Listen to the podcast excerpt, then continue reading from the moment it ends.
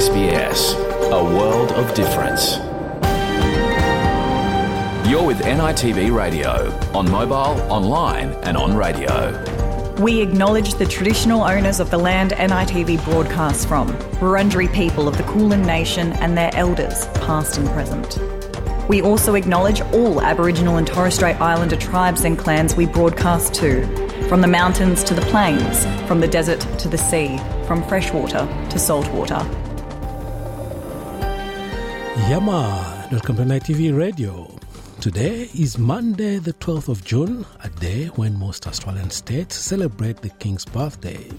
It's also a day when men and women who have made significant contributions to the community are honoured with the King's birthday honours.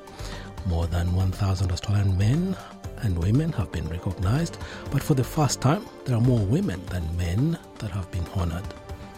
Among them, some deadly First Nations women. In the program today, we'll hear from some of the First Nations women who have been acknowledged. They'll say why and what they think about being acknowledged. In NITV Radio today, we also feature content shared by NITV's flagship program, The Point, as the show returned to the airwaves for a new season.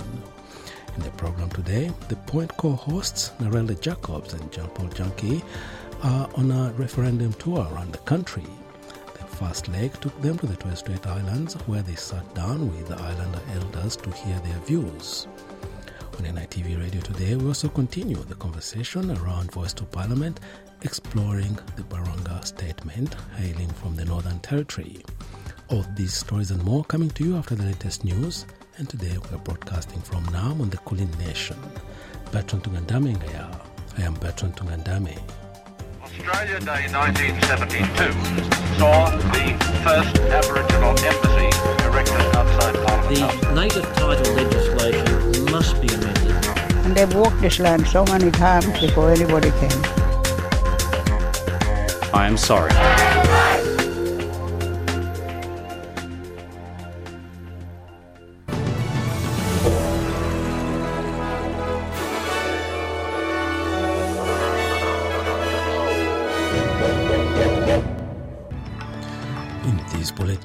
Federal court to hold on country hearings in the Torres Strait as part of a landmark Australian climate case. The driver of the deadly bus crash in the Hunter Valley under arrest. And the Greens still insist on some sort of rent control before accepting the housing bill.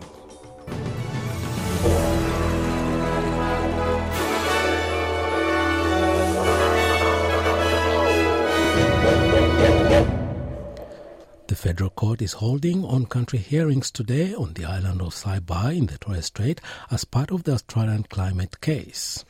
Torres Strait Islanders are concerned about rising sea levels that could cause them to lose their ancestral homes and become climate refugees.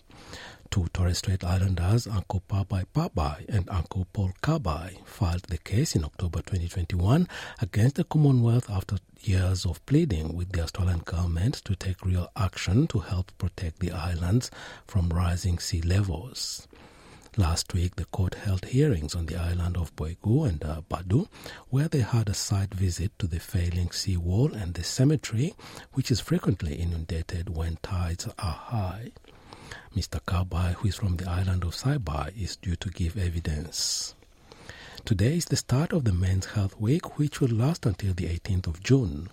The early event is worldwide and is coordinated in Australia by the Centre for Male Health at Western Sydney University. The theme for the 2023 edition in Australia is Healthy Habits, which includes eating, drinking, sleeping, moving, and also connecting with others. At the occasion of the event, the Australian Men's Health Forum has also released a Know Your Man Facts toolkit to be downloaded that includes tips for men to stay healthy. This year's King's Birthday Honours recognize the efforts of 1,191 Australians. For the first time since the Order of Australia was established in 1975, more women than men are being recognized in the general division of the Order. Governor General David Hurley says the awards have reached gender parity for the first time. I'm particularly pleased that for the first time since the Order of Australia was established in 1975, more women than men are being recognised in the General Division of the Order. Reaching gender parity in the Order is a major milestone. The Governor General added that the Order of Australia belongs to everyone because nominations come from the community. The Order of Australia should reflect our diverse community. It is for all Australians. Every recipient in this list, irrespective of gender, cultural background, or life experience, has made a positive difference to the community. Their actions, achievements, and contributions are inspiring. They are people who go above and beyond to make life better for others. Ten people are reported dead after a bus crash in the Hunter Valley in New South Wales. Emergency services remain at the scene after the accident, which occurred just after 11:30 p.m. near the Hunter Expressway off ramp at Greta. A large-scale operation is ongoing involving several law enforcement and emergency services. 25 more people are currently in hospital.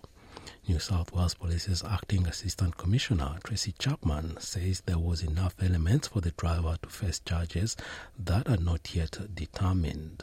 A 58 year old man, the driver of the coach, was taken to hospital for mandatory testing, and he's now at Cessnock Police Station and currently under arrest. A crime scene has been established, and that scene is currently being forensically examined by both Crash Investigation Unit and Specialist Forensic Police. The New South Wales Assistant Police Commissioner also added that uh, there were no children among victims and that there may be more deaths as the bus is still lying on its side. The crash is also causing significant disruptions to traffic with the Wine Country Drive closed in both directions at Greta. The northbound and southbound off ramps from the Hunter Valley to Wine Country Drive are also closed. The New South Wales Transport Management Centre says there is no forecast for how long the road will be closed. Prime Minister Anthony Albanese has called the Hunter Valley bus crash a devastating loss of life which is cruel and unfair. He confirmed locals were involved and thanked the first responders.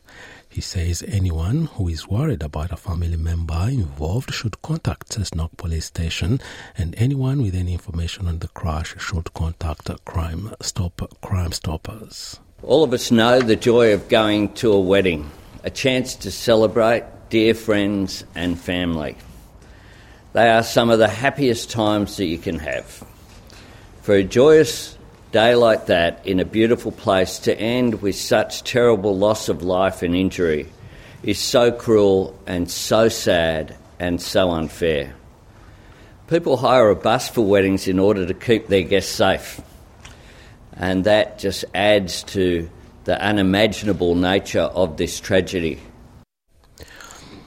The Center for Social Impact has found that health, housing, education, and well being in most parts of the country went backwards in meeting basic human needs in 2021. Getting access to shelter with basic utilities has become harder in most states and territories except Victoria, with Tasmania, Queensland, and South Australia ranking lowest on the latest Social Progress Index in terms of shelter. The index examined various factors, including the uptake of homelessness services, social housing tenancy rates, and demand. It also considered issues with overcrowding and rental affordability in low income households. Professor Danielle Logue is director of the Center for Social Impact and professor of innovation and impact at the University of New South Wales. She says the index can inspire those in charge to find solutions. The Social Progress Index that we've produced at the Centre for Social Impact shows the uptake in homelessness services, the social housing and tenancy rates and demand, the overcrowding measures, and rental affordability in low income households. So, if we think about the crisis in terms of these different drivers, it provides us with insights and ideas of we need to address these drivers to make progress. The Greens are holding firm on their demands for renters as talks on the multi billion dollar housing bill continue. Crunch time is approaching for the government's $10 billion Housing Future Fund due to hit the Senate during the upcoming sitting fortnight, with the Greens laying out where they are willing to compromise and where they plan to dig in. The fund will be invested to generate returns that will help subsidize 30,000 affordable homes, with the earnings distributed to housing capped at $500 million a year. Green spokesperson Max Chandler Mather says the party had already made some concessions and is now waiting on Labour to compromise. He told ABC News the party was willing to budge on the total sum that ends up going towards affordable and social housing, but it would need some kind of limitation on rent increases. The Greens have been calling for a two year rent freeze as implemented during the pandemic, but Mr. Chandler Mather said it would consider national caps on rent hikes. Energy providers AGL and Origin Energy have confirmed customers will see their bills increase significantly from July. The retailers have announced they will pass on higher prices to customers, citing inflation and higher wholesale costs on variable rate market contracts. People living in residential properties will see an increase ranging between 21 and 30 percent. The changes will come into effect in New South Wales, South Australia, and Queensland from July 1 and in Victoria from the 1st of August. In Montenegro, the general election results in a victory for the Europe Now movement, which claims over 25% of votes. The snap elections saw the Democratic Party of Socialists arriving second at almost 24% of votes. This party ruled the small Balkan nation for 20 years between 1990 and 2020. Montenegro is a NATO member but not a European Union member. However, both leading parties at the poll are pro EU and are expected to seek a closer relationship with the Union. The leader of Europe now, Milojko Spajić, keeps the door open to other parties. Given all the circumstances, it's an amazing result for, for our young movement. Uh, as I said, we are just like one year old, and uh, everybody was against us. So we are very pleased with this. Uh, tomorrow, we are starting. Uh, uh, uh tomorrow is a new day. Uh, we are not going to be.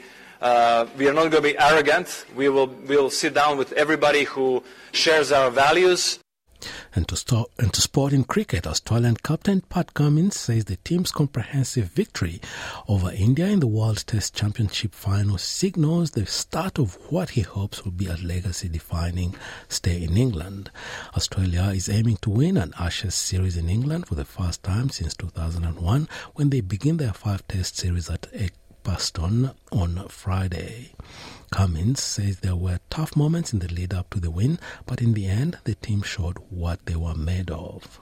I think at times, yeah, we weren't at our slickest, but, but when it counted, we, um, you know, we played really well. Um, you know, I thought, you know, a couple of days ago we could have really driven the game home, but uh, didn't have our best day and let, let India a little bit closer back in. But um, for, the, for the most part, felt like we were in control.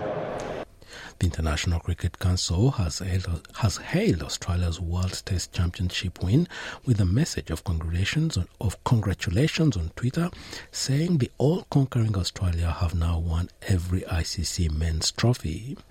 Australia has won five 50 over World Cups, one T20 World Cup, two Champions Trophy prizes, and now the World Test Championship mace.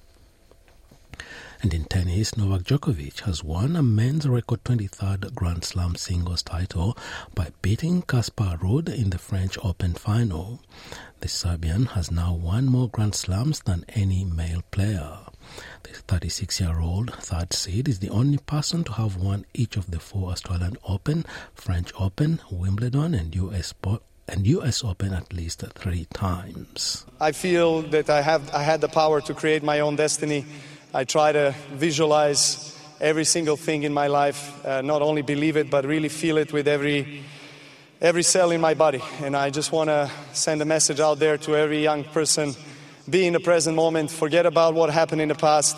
Future is something that is just going to happen, but if you want a better future, you create it. Take the means in your hands, believe it, create it. And now having a look at the weather around the country, Broome, a mostly cloudy day, 30 degrees, Perth, partly cloudy 17, Adelaide, showers developing 19, Melbourne, partly cloudy 15, Hobart, partly cloudy as well, and a top of 16, Albury, Wodonga, cloudy 12, Canberra, partly cloudy 13, Wollongong, partly cloudy as well, and a top of 19, Sydney, partly cloudy, top of 20, Newcastle, partly cloudy as well, and a top of 21, Brisbane, a possible shower 23, Townsville, partly cloudy 27, 27 degrees. Cairns, similar conditions, 28. Alice Springs, mostly sunny, mostly cloudy, not sunny, 24 degrees. Darwin, sunny day, 33 degrees. And the Torres Islands, a sunny day ahead at a top of 30 degrees. And that is NITV Radio News.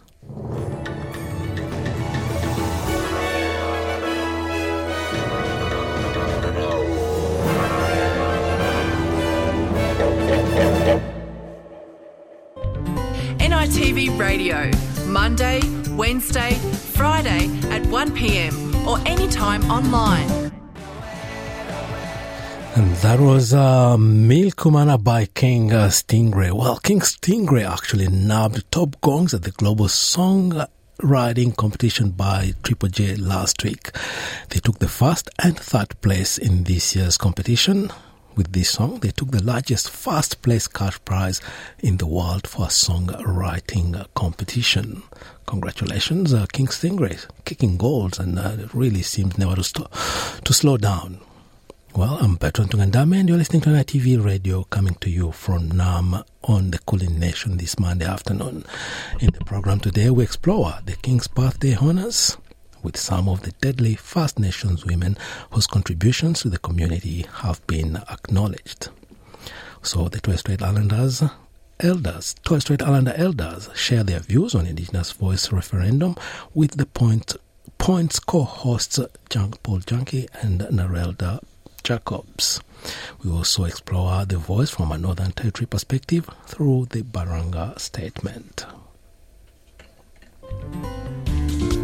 Visit sbs.com.au slash NITV radio. Well, uh, it was a bit of a shock actually because uh, my son did the research and he, um, the day after the election, he comes in and says, Hey mum, I go, Yes, Bill. And he goes, You're the first Aboriginal woman elected to any Australian Parliament. Did you know that? And I say, Well, I didn't until now, but thank you. And I thought he was joking. but yeah, it's um, it was a great achievement for the voters in the Kimberley to actually um, elect me because um, I thought I was the best person for the job at the time, and, I'm pretty sure I was. And uh, that was uh, Carol Martin, first Aboriginal woman elected to any Australian Parliament, who was given an Order of Australia medal. Carol Martin, as you just heard, was not expecting being nominated and ultimately being recognised. Carol Martin was the first Aboriginal woman to be elected to Parliament, but she also paved the way for more First Nations women. I think the biggest highlight was actually hanging in there for 12 years in Parliament, but to, seriously, um, in the Kimberley, it was all I really wanted to do is make sure that our services were the same as anyone else would get anywhere else in Australia, and of course Western Australia. So you know, number one was getting those hospitals sorted out. I got most of it done, so I was pretty happy. Um, the other part, of course, is you know nothing comes easy. So my family made a lot of um, yeah, a lot of sacrifices, you know, but I think again, the greatest achievement was becoming the first Aboriginal woman elected to an Australian Parliament. And of course, after that, we've got, um, after me, there were four other Indigenous women um, elected to the seat of Kimberley. So, you know, that was a bit of a. So I think I might have been the trailblazer, but also I set the trend. In this year's King's Birthday Awards, Ngunnawal Elder Caroline Hughes was also acknowledged for significant service to the Indigenous community of Canberra. Miss Hughes has consistently championed the importance of education and its transformative power. Miss Hughes has worked to reduce the impact of child protection practices on First Nations families, implementing early learning programs for babies and children, whose parents are studying nearby is another powerful tool she championed, as well as modelling behaviours that have benefits for all. Highlights have been where young people have, I've witnessed them achieving what they thought they hadn't been able to achieve. I've seen people in their 40s and 50s and even 60s who had thought education was beyond them and completing educational qualifications and the absolute joy that I've witnessed on their faces and witness their families watching them achieve those awards and qualifications. No amount of money can pay for that. And there's been other things as well, working with people, uh, you know, the sadness of homelessness, the sadness of poverty, and helping people to grab those educational qualifications and step out of something that they thought they were stuck in for their life. I've also had the opportunity of leading the revitalisation of our language for the last uh, five to six years, and that's been an incredible opportunity for my people. As a child growing up, where my language was forbidden to me, I learned some words in the sanctity of my home and, and with my cousins running around, but I wasn't allowed to speak my language. Now we can speak in full sentences and paragraphs, and that in itself is so empowering. And when I, I've sat with my elders and seen the joy on their faces when they're able to speak very clearly and openly with language, it's just beautiful. Journalist and media personality Narelda Jacobs was also awarded the Medal of the Order of Australia General Division for her services to the media and to the community. Narelda Jacobs said she was conflicted receiving an award named after the king, but accepted this OAM in recognition of 23 years of service to the community through journalism. I was really conflicted when I found out I was receiving the award. It's the King's Birthday Honours List, which by its name comes from the King which is, as we know, is a really complicated um, thing to talk about and honour to receive direct from the monarch. But I realised that this is a community award in recognition of work that is done for community and in community. So I kind of looked at it as an award that wasn't presented from the monarch himself but recognition of work within the community. So, who am I to stand in the way of, of receiving that honour? Um, so, that's how I, I, kind of reconcile that or, or came at that. Um, recognising also that, you know, to receive an award that's named something that's on the King's birthday list is really complicated. And these are just a few of the deadly First Nations women who have been acknowledged for their incredible contribution to their community and the entire country. In our upcoming programs on NITV Radio, we'll bring you more stories of men and women First Nations men and women who've received prestigious King's birthday accolades. Join the conversation on radio, online, and mobile. You're with NITV Radio. I am deeply, deeply humble at your presence. Welcome. Welcome. Thank you. Esso, Uncle Milton, for that warm welcome. Welcome to the point, our first on country stop on our referendum road trip, and we're coming to you from beautiful Zenadth Kes.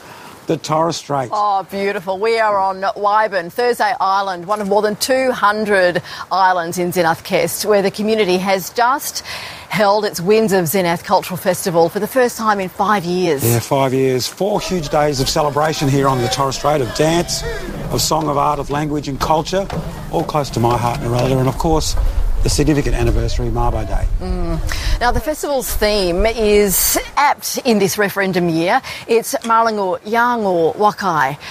Did I say that really did I say that okay, Uncle Milton? Did it pass? Okay, thank you. That translates to the voice from the deep, and locals are seizing this crucial moment in history. Let's meet our panel. Joining us, we are so happy to have the traditional owner and Kaurareg elder, Uncle Milton Savage. Uncle Milton, so lovely to see you, who's chair of the Kaurareg Native Title Aboriginal Corporation. We also have Elsie Seriat, OAM, for her community work and a graduate of the Indigenous Marathon Foundation. And Elsie, you brought the foundation onto Thursday Island, and there's a lot of runners that are about to embark on some runs around the world, I'd, I'd say. Great to see you as well, thank you. Thank you. And we also have a climate justice campaigner and member of the Torres Strait 8, Kabay Tamu. Kabay, great to see you again. Yeah, great to see you. Great panel we've got assembled here. Uncle Milton, this looks like paradise, but really, what's it like to live here on Thursday Island? Well, I think you mentioned it already, paradise, but um, this has always been home to us. Uh, it is where we feel safe and uh, feel comfortable in everything that we do. Uh, the family, um, yeah, so it's more than, yeah, more than anything you can ever dream of.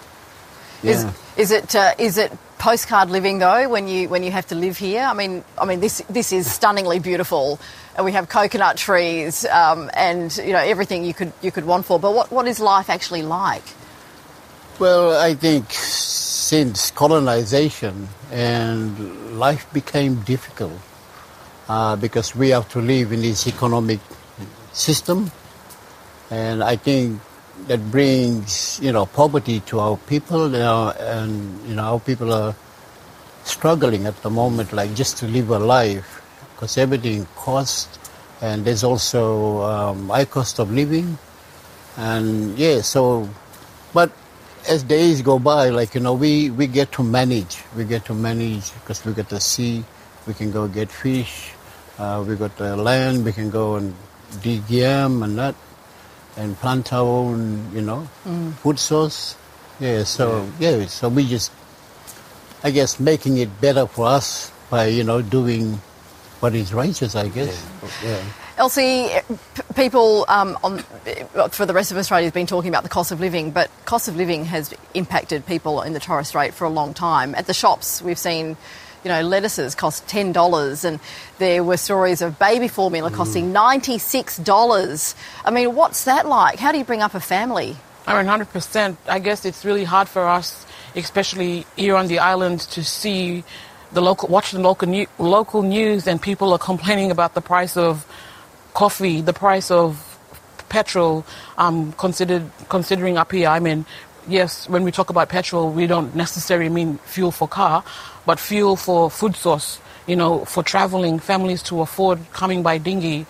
Um, the prices is just ridiculous. Um, I don't know when we're ever going to get it right for the sake of our people because our people may be too comfortable but not knowing that it's wrong what, what we're being charged up here. We have a big outlet in community um, that is our main source that is situated in, I don't know how many Aboriginal and Torres Strait Island um, locations, but their prices is like you get five cents off of something that costs like eight ninety nine. Yeah, give us an example. What what is it like a day in the life of you know travelling be- between islands or or you know doing things just to you know make ends meet and, and put food on the table for a family? Uh, we talk about our pay pocket. You know, it comes. Um, and, then it, and it just goes. You know, we never have an opportunity really to budget because what is budget living here? But then it's so unfair for our people to relocate. You know, I mean, like obviously we talk, we're going to be talking about climate change and stuff like that, but that shouldn't be the main source of our people leaving our home. Um, when we had our ICOS summit, you know, the government um, gave us promises that we still haven't seen yet in community. Um, a lot of promises, including transport. You know, transport is an issue in, commu- in, in community as well. I mean, I speak mainly for where I am, located in Thursday Island. The government promised us a bus. Um, that we haven't seen yet, so people are still, you know, looking for transport to go around. And I'm talking about elderly, I'm talking about family, I'm talking about um, people going, um, moms taking children's to, like kids to school.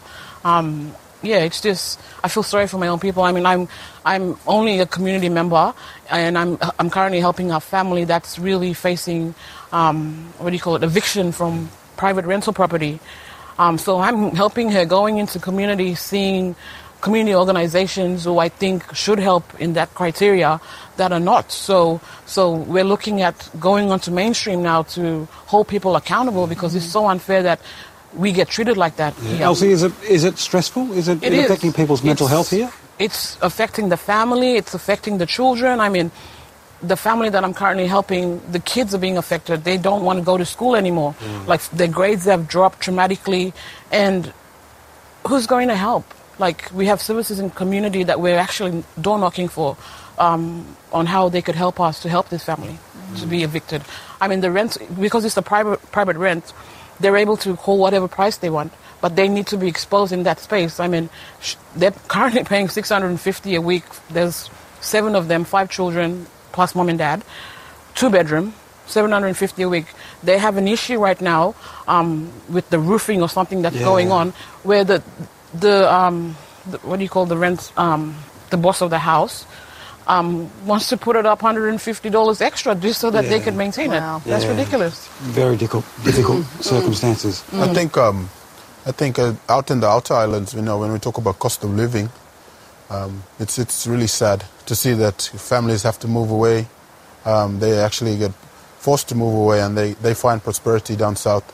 You know, living away from home, living away from the culture, and um, you know the cost is is so much. You talk about when you talk about cost. There's flights, there's food, there's um, so many things. You know that um, comes down to why the cost is so high. Mm. But you know, I think you know what Elsie said is perfect. You know, we had a summit, and we really um, want to see the results of that as soon as possible because you know our people have been living like this for years. Well, can you Um, paint a picture home. of what it's like to live on the outer islands? Oh, and the you know, challenges? I, I wouldn't. I wouldn't grow up anywhere else. I wouldn't raise my kids, or you know, live anywhere else. Um, but you know, it comes with the challenge. Mm. Um, it comes with the cost, and sadly, it's that it's the cost of living. Um, trying to fly from um, Warraber to Horn um, to Cairns, that's thousand dollars one way. Um, and us, it's a bit easier, but the f- further east you go, the cost goes up further for everything. Talk about travel, you talk about um, shopping, shopping, anything. Yeah. So when people le- decide to leave the islands, does that have a have an impact on community? Absolutely. You have people who are, um, everyone plays a p- part in community, everyone has a role in community. You know, so once you sort of dismantle that by taking away people um, from community that p- plays an important part, that has a domino effect right throughout the communities. Milton, as, as the older generation, is it sad to see lots of the younger generation have to move away from, from country and culture? Well, it is. It, it is sad in a way that um, the housing policy and uh, the local government, uh, you know, they work uh, parallel. Then you got the native title, PBCs. You know, they're trying to, you know, do the best they can to, you know, to find freedom uh, that will bring uh, economy to the, you know, to the local people of the community. And jobs, you know, sometimes there's lack of, you know, lack of proper jobs. And families move down south because of that, um, that freedom is not there for the people. But, you know, we're trying so hard to, you know, make changes in our community. So it's not a, a one-day thing, but it's an everyday, you know, struggle for us. But we keep on, keep on pushing. I mean, I guess the mo- most important point is about righteousness and being fair and honest to each other. And this is what we're trying to achieve. So, Mm. yeah. Yeah. And of course, it's all about being heard. And of course, one of the ways being heard is the proposal for a voice to Parliament. Kabay, where do you stand on the voice to Parliament proposal? Oh, you know, I think um, I support I support a voice to parliament. Um, but the way I see it, you know, us Torres Strait Islanders, we already have a voice. You know, we've had a voice. Um, um, I think, in my view, since um, the TSRA was established, obviously, it's a voice um, directly to the Commonwealth government.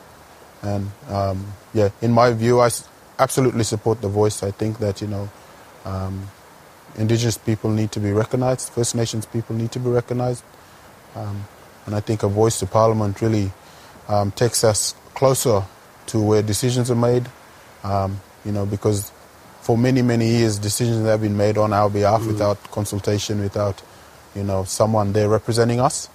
Um, but I think um, for Torres Strait Islanders, obviously we've had a voice. We do have a voice already in there. Um, but I think it's, for me, the voice is more around for mainland, um, our brothers and sisters on the mainland. Um, but in saying that, you know, I think there still need to be more work done for our voice up here to be heard. Kabay, you, you use your voice to um, tell the rest of Australia about cli- the impacts of climate change here. As a young boy on your island home of uh, you built seawalls. Can you tell us what's the situation there now? Yeah, it's a, I, I find it, um, you know, it's pretty amazing story for me personally. Um, being eight, nine years old, um, you know, coming down after three o'clock, finished primary school, and just, you know, helping our uncles, our older brothers, just shovel into the cement mixer, doing that physical work, actually helping them building seawalls, uh, what, 20 years ago. And then actually now being an, um, uh, you know, campaigner around um, climate justice in the Torres Strait and really getting the spotlight up here and getting that voice um, throughout the world, throughout the nation, um, throughout the country, and all over the world, basically. Yeah, but it's um, it's been really empowering for myself um, to be that voice um, for my people and to really shine a light on the issues that we face up here. You know, the, it was really around low-lying islands um, when we did launch the case five, six years ago. But now we're starting to see the islands with the eels, who has villages down um, in low parts of the islands are being affected now. You know, we've got infrastructure, housing, people, families have to relocate um, to higher grounds. Yeah, some of them. Wow, how would uh, having a voice to Parliament help? Uh, I think, I think for us um, up here, you know, anything that um, improves the way we um, work with government, I think it's about building that relationship, getting um, our voice heard um, right there in Parliament where decisions are made, important, very important decisions are made um, about our life. And I think, you know, the government really need to, it's one thing having a voice, but it's another thing being heard. And that was uh, climate justice campaigner Kabay Tamu, one of the panelists at uh, the Points referendum trip on Thursday Island. Just for information, The Point airs on NITV, channel 34 at 8.30 p.m. on Tuesday nights. And all episodes are streamed on SBS On Demand. You can listen to the whole show on SBS On Demand. We must now step aside, and when we come back, we'll continue Indigenous Voice to Parliament conversations with the Barunga Declaration. NITV Radio, Monday, Wednesday, Friday at 1pm or anytime online. Now, Australia has been urged to honour the past and vote yes in the Indigenous Voice referendum to be held later this year. The call has come from Indigenous representatives gathered at the Barunga Festival in the Northern Territory 35 years after the original Barunga statement. Deborah Groarke reports. The Barunga Festival is held every year in the Northern Territory, a three day celebration of Indigenous sport, culture, music, and history. At the festival in 1988, a statement was presented to then Prime Minister Bob Hawke that called for First Nations people to have a greater say in the policies that influence their lives. Mr Hawke responded by promising a treaty by 1990. What we have witnessed here today has been historic. You have given us the opportunity of seeing the survival and the renewal of your great tradition. There shall be a treaty negotiated between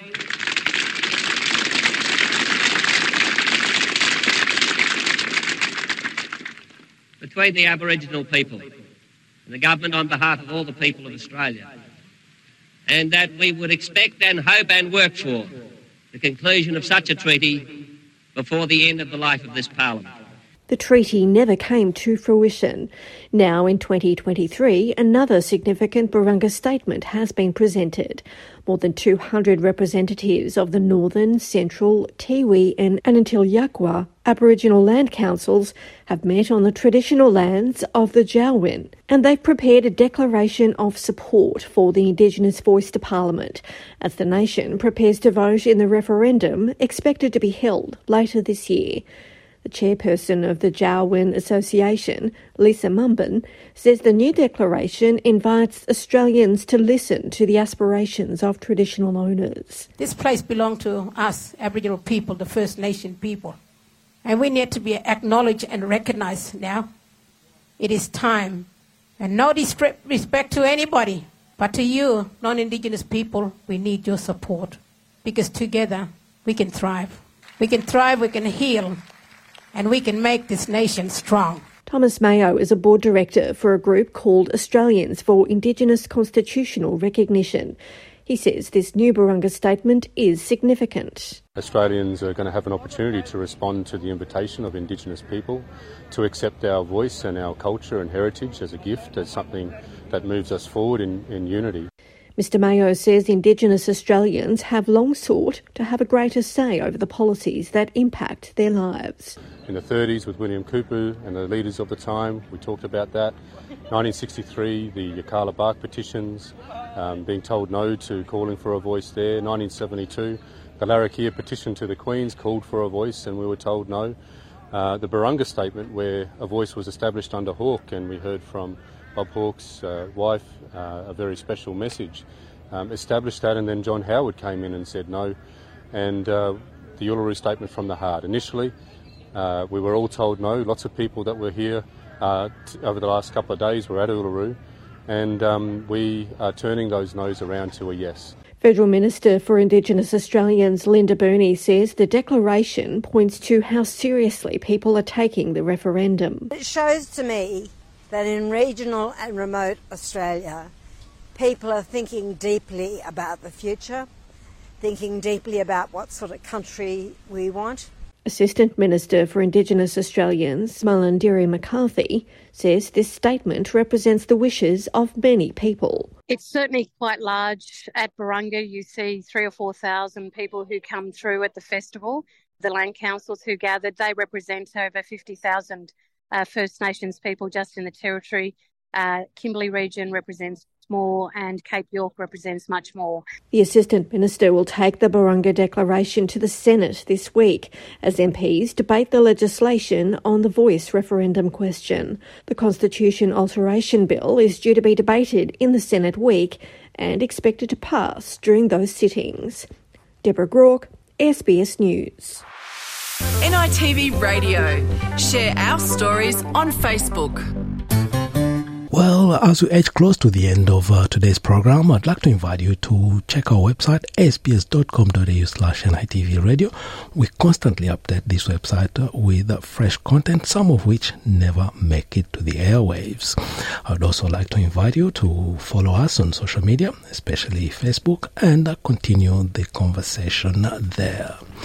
And uh, that's all we have for you this uh, Monday afternoon. Bertrand Tungandame there. I am Bertrand Tungandame, thanking you for staying with us once again today. Till next time, bye for now. Yalu. People's movement, movement.